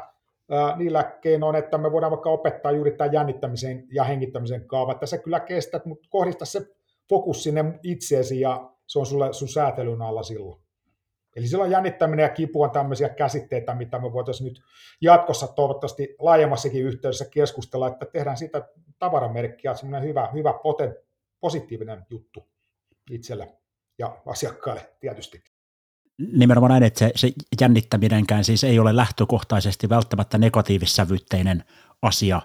vaikka sitten tietysti myös pitää olla kyky rentoutuakin Joo, kyllä. Joo. Tässä nyt on nämä peruskäsitteet hyvin nostettu, kipu, jännittäminen, rentoutuminen, niin nämä pitäisi niin uudelleen päivittää, että mitä me tarkoitetaan niitä tosiaan tällä, että mitä se tarkoittaa, tarkoittaa että voidaanko me kääntää positiiviseen ja onko, onko jossain tapauksessa rentoutuminen haitallistakin niin kuin, tai, tai ei, ei toivottua. Otetaan se, että esimerkiksi nämä posttraumaattiset stressioireistot, niin en suosittele kyllä, jos on ihmisiä kipu, kipujännittyneisyyttä ja posttraumaattinen oirekuva on siellä mukana, niin ei se, ei se rentoutuminen oikein onnistu heillä, eikä he halua rentoutua, koska se on ahdistava, he on ylivirittyneessä tilassa, niin silloin tarvitaan sitä jännittämistä sinne kaavaksi, ja lähdetään sen jännitteen purkamisen kautta, jännitteen säätelyn kautta hakemaan se yhteys siihen omaan turvalliseen kehokokemiseen. Ja, ja, ja silloin tämä kipu tietty kohdistettuna esimerkiksi juuri näihin alarajoihin, jossa nyt on mahdollista, eikä se ole mikään hermo, hermovaurio siellä olemassa, eikä, eikä, eikä semmoista estä sitä, niin silloin voidaan lähteä sitten tätä kautta hakemaan yhteyttä siihen omakehon niin säätelyn hallintaan. Ja jännittäminen, kivun kokeminen ja, ja näiden yhdistäminen, niin mä, mä aika pitkälle päästä eteenpäin näissä monessa tekijässä. Että tää, tää on niin kuin, nämä käsitteet on monesti jäänyt meillä vähän päivittämättä ja ne on meille, meille koulutuksessa ollut, että näitä pitäisi tätä rentoutumista lisätä, mutta äh, nyt täytyy miettiä, mitä kautta se tapahtuu, että se on tämä keskustelua, mitä toivottavasti jatketaan sitten jossakin eteenpäin. No mit, miten sitten tämä niin kuin jo tässä keskustelun aiemmissa pätkissä siellä täällä vilissyt hengitys, niin mikä tämän hengityksen merkitys tässä kokonaisuudessa on, tai tämmöinen niin hengitystietoisuus tai, tai näin, niin haluatko avata ajattelua tämän suhteen? Tämä on hyvä, totta. Tämä on just se, se klassikko, mitä tästä nostetaan tässä, että tämä psykofyysinen yhtäkö hengittelyterapia, ja tämä nyt ei nyt ihan, ihan kyllä istu suoraan sellaisenaan, että kyllä hengitys on tietysti meidän tärkein elintoiminto, että ilman sitä me ei pärjätä tässä elämässä. Kyllä hengittäminen, hengittää pitää ja hengittää toimii. Joskus on tämmöisiä koulukuntia, jotka sanoo, että me hengitetään väärin, mua tämä kiinnostaa aika paljon, että mä haluaisin kuulla mitä väärin hengittäminen, koska mulla ei ole ymmärrystä siitä. Mulla on vaan pidätetty hengitys, on pinnallinen hengitys, on vaikeutunut hengitys ja on, on vaikka sitten tämmöinen niin epärytminen hengitys, mutta tota, tämmöinen väärin hengitys, niin tämä on vähän erikoinen termi mulle. Ö, enemmänkin tämän ymmärtäminen, eli tämä linkitetään siihen toiminnan yhteyteen, olemisen yhteyteen, se voi olla olemistakin, paikalla olemista, että mitä mä hengitän sillä hetkellä ja, ja millä hetkellä me sitten ollaankin, niin miten se linkittyy siihen meidän toimintaan, niin tämä on niin oleellinen kysymys, eikä se, että se olisi aina erillisharjoite.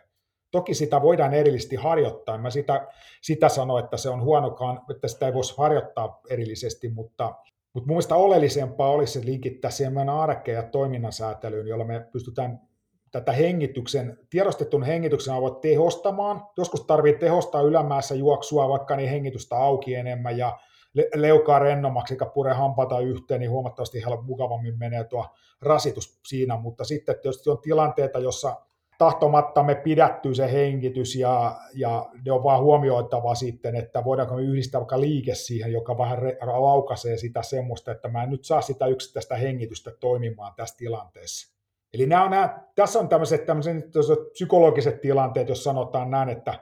ollaan, ollaan jossain tietyssä tilanteessa, jossa, jossa tuota, esimiehen puhuttelussa tai, tai työhaastattelussa tai missä tahansa, niin me saatetaan sit niissä pidättää ja jännittää niin tavallaan sitä hengitystä, ja ei, ei kukaan niissä voi rentoutua, vaan, vaan kyse on siitä, että miten niissä tilanteissa pitäisi ehkä optimaalisesti toimia, ja silloin aika tämä pieni toiminnan yhteys siihen, jolla, jolla lailla, onko se jännittäminen vai joku tietty liike, joka yhdistäisi sen hengityksen siinä. Mutta tämmöinen pelkistetty hengitys, mä oon pikkasen siellä kriittinen, kriittinen sitä, en suoraan vastaan sitä, mutta mä oon kriittinen siihen, että se liika, liika tarkkailu siihen johtaa yleensä vain ihmisen lisäahdistumiseen ja, ja sitten alkaa tuntua ja niin panikoitua siihen, että se hengityskään ei edes kulje ja palleja on koko ajan jännityksessä, että että tässä fysioterapeuteilla meillä on mun mielestä enemmän työsarkaa jatkossa tulevaisuudessa ihan varmasti, koska nämä psykologit nyt tällä hetkellä ohjaa tähän mindfulness-hengitysmaailmaan ja meidän pitäisi ehkä enemmän ottaa nyt oikeasti tämä aloite tästä käsiä ja johtaa tähän toiminnan yhteyteen linkitetystä hengityksestä. Mutta tämä oli hyvä, hyvä teema, mä tykkään tästä kyllä paljon puhua, koska, koska sen itse tutkiskelen sitä hengittämistä omassa, omassa kielämässä, että missä, missä kohdassa mä sitten alan alan ikään kuin hukata sitä tai pidättää. Kyllä on ihan tyypillistä, että se muuttuu, mutta, mutta tulla tietoiseksi siitä, että mit, mitkä ne eri tilanteet on, niin auttaa kyllä siihen sitten muuttamaan sitä optimaalisemmaksi. Mutta kuulenko oikein, että, että, että välttämättä nimenomaan tässäkään teemassa niin, niin se, se jotenkin oppi jostain optimaalisesta, niin, niin ei ole se juttu, vaan, vaan enemmänkin niin kuin tämä tietoisuus ja, ja sen jälkeen niin kuin, miten se käyttäytyy ja, ja lähdetään sorvaamaan sitä, kuin että opetellaan joku ehdoton tapa, että näin pitäisi hengittää, jos se nyt pitäisi summata lyhyesti. Joo, kyllä, kyllä tästä on hyvin, hyvin, hyvin, hyvin, hyvin kuvasit, että tästä on, tästä on kyse, että mä ymmärrän kyllä, että alalle tulevat juuri tulevat fysioterapeutit ahdistuu kyllä tästä sitten mahdollisesti, että miten mä tätä nyt sovellan näin, jos ei mulla ole yhtäkään tekniikkaa itsellä käytössä. Eli, mutta käyttäisin tämmöistä luovan, luovan ajattelun kysymystä, että opettele ensin tekniikat ja sen jälkeen riko se, ne säännöt sieltä. Eli, eli tavallaan ne on olemassa se tapa erilaisia hengitystekniikoita, joita voi totta kai yhdistellä ja käyttää jossain tilanteessa eriyttävästi ja ohjatakin niitä. Ei se huono asia ole, mutta jos sä ohjaat ihmisille sen, että hän tuottaa luonnollisesti niitä tietynlaisia voi syventää hengitystä tai tunnistaa, tunnistaa sitä tapaansa paremmin, niin tämä on huomattavasti optimoidu, optimoidumpaa sitten siihen terapiaan ja, ja erilaisiin niin kuin, tilanteisiin. On se sitten vaikka, taas mennään tähän mun lempiaiheeseen, mennään siihen urheiluun, että miten mä vaikka tämmöistä suoritusjännitystä puretaan, niin, niin kyllä se on enemmän siihen, että sä voit keskittääkin siihen, siihen tekemiseen ja hengityksen läsnäolemiseen, että se turvallisuuden tunne lisääntyy siihen hetkessä olemiseen ja mikä kaikki asiat äh, niin ikään kuin yhdistyy siihen, että se onnistuu, se semmoinen levollinen oleminen ja tekeminen, niin on se sitten kilpailukentällä tai ihmis, ihmisiä katsomassa, katsomassa sun suoritusta, niin sä voit ikään kuin unohtaa sen ympäristön ja keskittää sen fokuksen siihen omaan tekemiseen. Mutta pelkässä hengityksessä oleminen saattaa joskus olla hyvin ahdistava, ahdistava tilanne, että Otetaan nyt vaikka joku uusi, uusi tilanne, mulla itsellä oli oma kokemus tandem laskuvarjohyppystä, niin siinä mä muistan, että ei, se oli, mulla on korkea paikka kammo ja putoamisen pelko, ja kaverithan tietysti tiasta ja osti mulle jaunena lahjakortin tämmöiseen, niin tuota, syvän hengittelin siinä muutaman kerran, että voiko mä tämän tehdä, mutta jos mä puhun peloista tässä työssä, niin kyllä mä nyt pakko tämä käydä kokeilemassa, mutta muistan kyllä, kun koneessa olin, että ei siellä hengitelty syvää, rauhallista, pitkää hengitystä, vaan kyllä se hengitys oli aika pinnallista, mutta mutta tota, se johtui tilanteen jännitteestä. Eli tarkoituksenmukaisempaa oli silloin suorittaa joku liike mielessä, kuin se, että mä olisin sitä hengitystä lähtenyt yksittäisesti harjoittaa. Se ei ole mahdollista silloin tämmöisissä tilanteissa. Eli silloin meidän täytyy niin kuin aina miettiä tämä tilannesidonnaisuus, että, että, että tämmöinen rentoutuminen tai vapa, vapaaksi päästäminen, niin ei se aina ole mahdollista. Ja meidän pitäisi hyväksyä se, se osa, että mitä, mitä se, me toimitaan optimaalisesti. Tämä on se, niin se ajatusmalli enemmänkin. No mitäs tämä tällaiset niin mielikuvaharjoitukset tai, tai jo lyhyesti mainittu mindfulness, miten, miten nämä niin pitäisi nähdä psykofyysisessä fysioterapiassa tai fysioterapiassa laajemminkin? Tämä on hyvä, tämä on hyvästä käsite jopa fysioterapiassa jopa laajemminkin, eli suosittelen kyllä kaikkea, koska se hyödyttää sen, että, että, että mielikuvat on aina, aina tota tärkeää, koska ne johtaa siihen tunnemielikuvan tai liikemielikuvan jonkunlaista suoritteesta. Eli nyt mennään siihen peli, pelisoluharjoitteesta, että tu, nähdään oikea joku liikesuoritus, jota me lähdetään hakemaan sitten mielessämme, ja me saadaan se tunnemielikuva siitä liikkeestä, niin se hyvin paljon nopeuttaa sitä liikkeen oppimista, koska se kyky sitoa siihen, siihen omaan kehon toimintaan, niin nämä on, on, on johtaa nopeampaa oppimisprosessiin. Tässähän on olympiamitaleita voitettu sekä mäkihyppyssä että taitoluistelussa, kun näitä, näitä tuota, mielikuvaharjoitteita pohjaa hyvin voimakkaasti esiin näissä lajeissa toteutettu aina. Mindfulness on käsitteenä tietysti hyvin laaja, ja tästä täytyy olla sitten var, var, varovainen, kun tässä viljelee tätäkin, että itsekin näitä puhun, niin on, on tarkkana, että itse asiassa mindfulness ei voi olla mikä vaan periaatteessa, mihin me tuodaan tietoinen läsnäolo, että jos me ollaan nyt tästä nyt oikein kirjaimellisia, niin me ollaan hyvin, hyvin mindfulness hetkessä kiinni tässä nyt, nyt ja tässä hetkessä, ja sitten me tunnistetaan, niin se on mindfulness ja kaikki tämä hyvin tärkeää merkityksestä meille kaikille. Mutta nyt mä joudun tämmöiseen tekniikkaan, jossa ollaan tämmöisessä mindfulness esittää based stress reduction, tämmöinen tekniikka, joka perustuu näihin pelkistettyihin harjoituksiin, jossa hengitystä on mukana, niin hyvä, hyvä menetelmä, ei mitään sitä vastaan, mutta ei kaikille sovellu juurikaan, ja varsinkin jos on sellainen kova kuormitustila päällä, niin kyllä mä edelleenkin kyseenalaistan vähän sen hyödyn, sisään tuo hyödyn, koska moni mun ainakin vastaanotoa ihminen sanoi, että ei, ei pysty toteuttamaan noita harjoituksia, koska heidän järjest- hermosto käy liian kierroksilla. Eli siinä vaiheessa, kun se hermosto rauhoittuu, niin silloin, silloin noja optimoidaan sitten lisää, mutta mindfulness on periaatteessa kaikki, mikä me otetaan hetkestä kiinni, että se on, se on ehkä se laajempi sitten ote. Käsitteiden kanssa täytyy olla tarkkana. Miten, Mikko, muutos parempaa tapahtuu pitkittyneen kivun kanssa painivalla potilaalla? Miten, mistä kaikista niin kuin osa-alueista se, se muutos koostuu ja, ja mitä se sieltä ihmiseltä tai yksilöltä, asiakkaalta, potilaalta vaatii? Tässä oli laaja, laaja ja haastava kysymys tähän, mutta kyllähän te lyhyesti sanoa sitä muutosta. Muutosta siitä, että kipuhan jonkunlaista jumittumista tilanteeseen, jossa, josta ei ikään kuin pääse itse, itse irti ja tämmöinen pitkittynyt kipu on, on toistuva malli, jääne, jääne jostakin, jossa on haitallinen malli ylläpitää toimintaa, joka ei ole tarkoituksenmukaista. Jos tässä nyt lyhyesti kiteytän tämän näin, ainakin oman näkemyksen mukaan. Ja kyse siitä, että jos me halutaan sitä kipukäyttäytymistä tai haitallista toimintamallia sieltä muutokseen, niin se muutoksen niin halu täytyy tietysti ihmisellä itsellä olla siinä, siinä uskallusta tai rohkeutta lähteä kokeilemaan, tutkimaan, ihmettelemään kehon kanssa sitä, että jos mä teikin vähän eri lailla, niin mitä sitten tapahtuu. Ja silloin me ei niin tarkkailla sitä kipua, vaan me tarkkaillaan sitä onnistumisen kokemista, joka, joka ikään kuin täytyy olla suurempi kuin se kivun pelko tai pelko siitä, että epäonnistuu tai ei, ei, ei, ei löydä sitä reittiä siihen alkuun. alkuun. Tämä on hakemista, opettelua ja tutkimista. Tämä on mun lempi, lempi tietyllä ajattelua, että just tätä, mitä mä vastaan tuolla ihmisille sanon, että me kummatkin tutkitaan yhdessä, katsotaan, ihmetellään, koitetaan herätellä se reflektio, e, eli vaste siihen, siihen omaan kokemiseen ja mielikuvaan siitä, että miten tämä tapahtuu tässä ja mitä, mitä kaikkea me voidaan muuttaa tässä näitä tekijöitä. Ja halu onnistua, halu tehdä asioita positiivisesti, niin on se iso asia. Tämä on missä on se pieni ansaan yleensä kipupotilaalle, että me vastaanotolla kysytään, että mikä on hänen tavoite, niin yleensä kipupotilas sanoo, että ei olisi kipua. Niin mä aina käytän tämmöistä klassista lämpömittaria ajattelua, että tämä on nyt sitten nolla-astetta, kun sulla ei ole kipua, ja sitten kaikki kipu on miinus jotakin, mutta missä on sun plusasteikko, missä on sun hyvän olon kokemukset, sä et nosta niitä esiin, ja harvoin mä kuulen kenenkään sanoa, että hän haluaa kokea kehollista hyvää, hyvän olon kokemuksia, tuntemuksia, koska niitä ei oikeastaan osata edes eritellä, että mitä ne on. Ei ole välttämättä tässä kokemuksia koko elämän aikana välttämättä ollut, kun muusta kuin kivusta ja ei-kivusta. Eli sen takia meidän pitäisi opettaa ihminen hyvän olon, mielihyvän alueen lisääntyviä kehollista mielihyvää lisäävistä asioista. Koska kipukartta aivoissa sanoo, että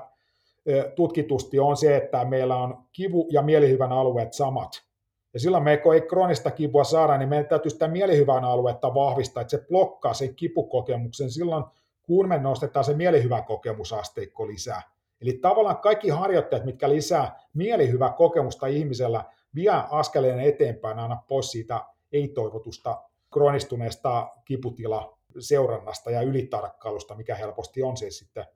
tässä mielessä, että koko ajan tarkkaillaan kipua.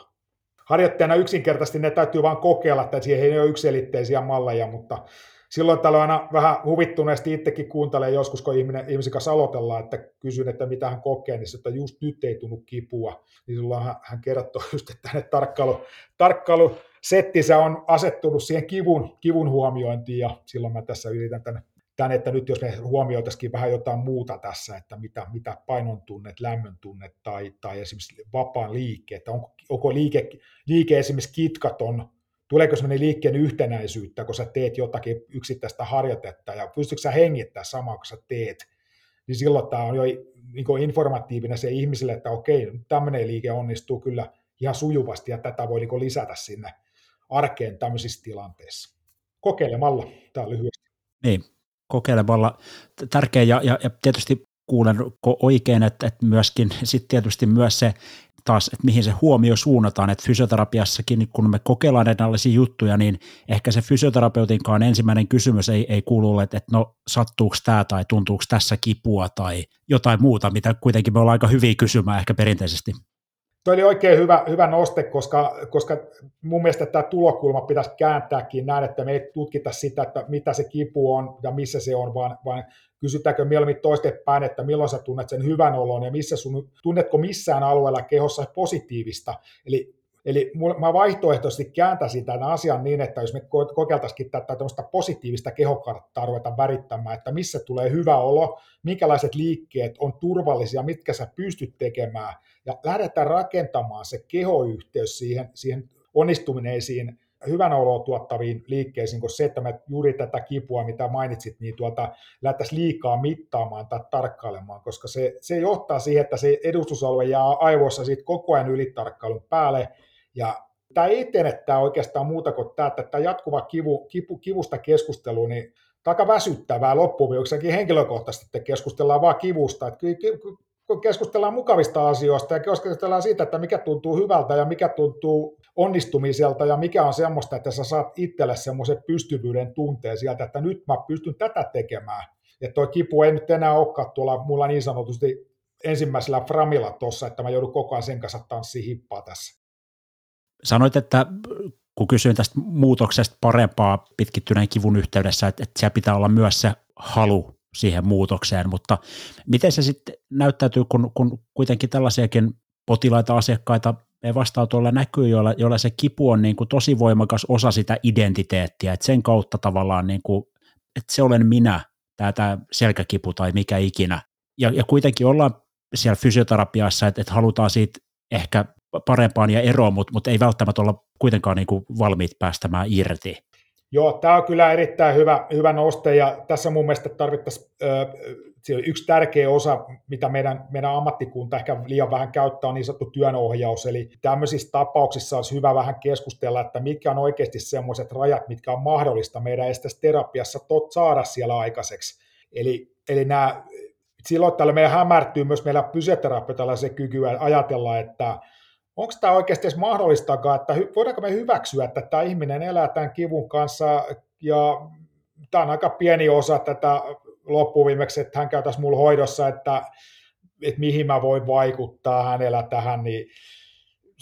se, se, sen asian hyväksyminen saattaa joskus itse, itselle olla vähän kirvelevää, että, että en mä sitä tarvitse sitä asiakkaalle suoraan tai kyllä niitä keskusteluja käydä, että mikä hänen mielestään on realistista. Kyllä se pitää käydä, ettei että tosiaan yltiöoptimistisia ajatusmalleja ja sitten pettymystä, että tämä fysioterapiakin on ihan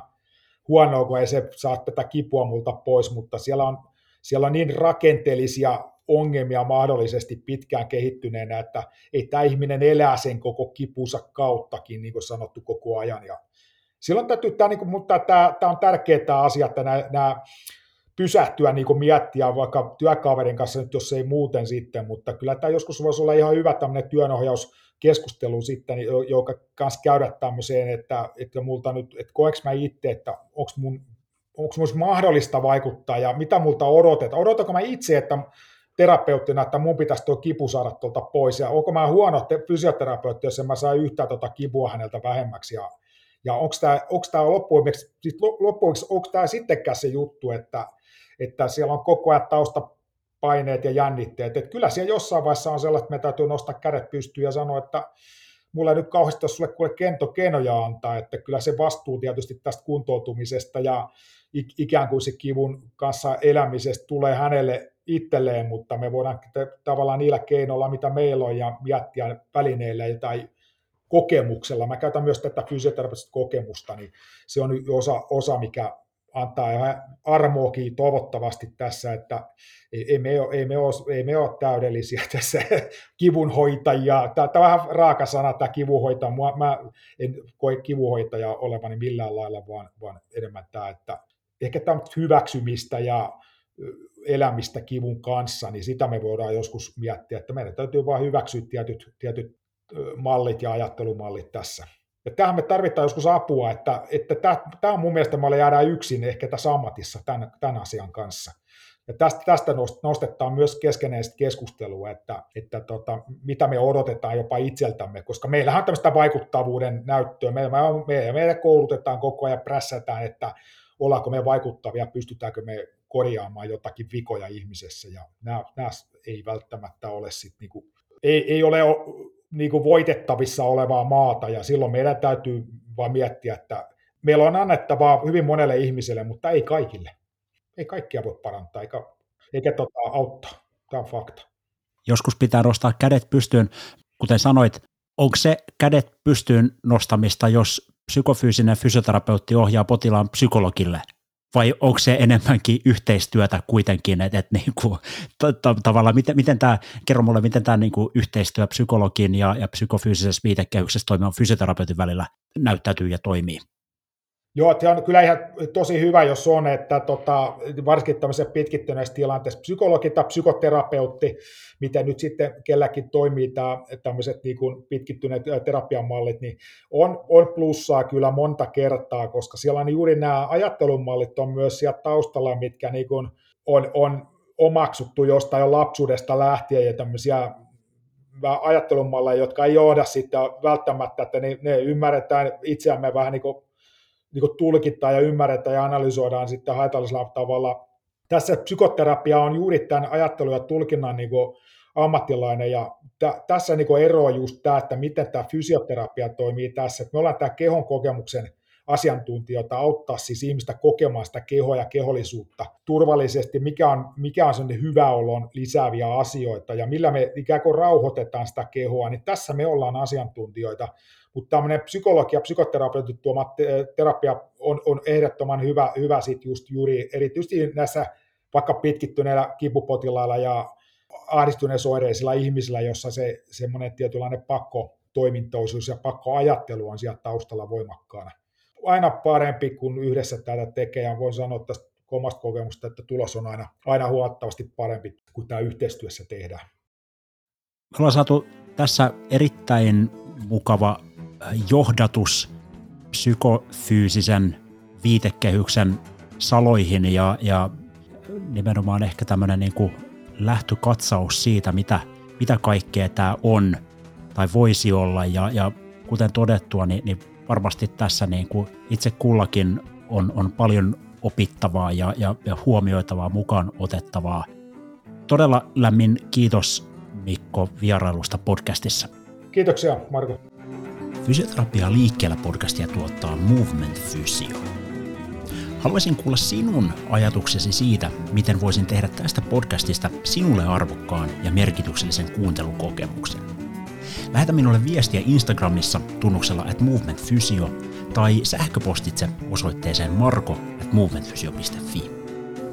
Jos pidit kuulemastasi ja haluat tukea podcastia, Harkitsethan viiden tähden klikkaamista kuuntelualustallasi sekä jakson jakamista niiden kanssa, joiden ajattelisit hyötyvän sen sisällöstä.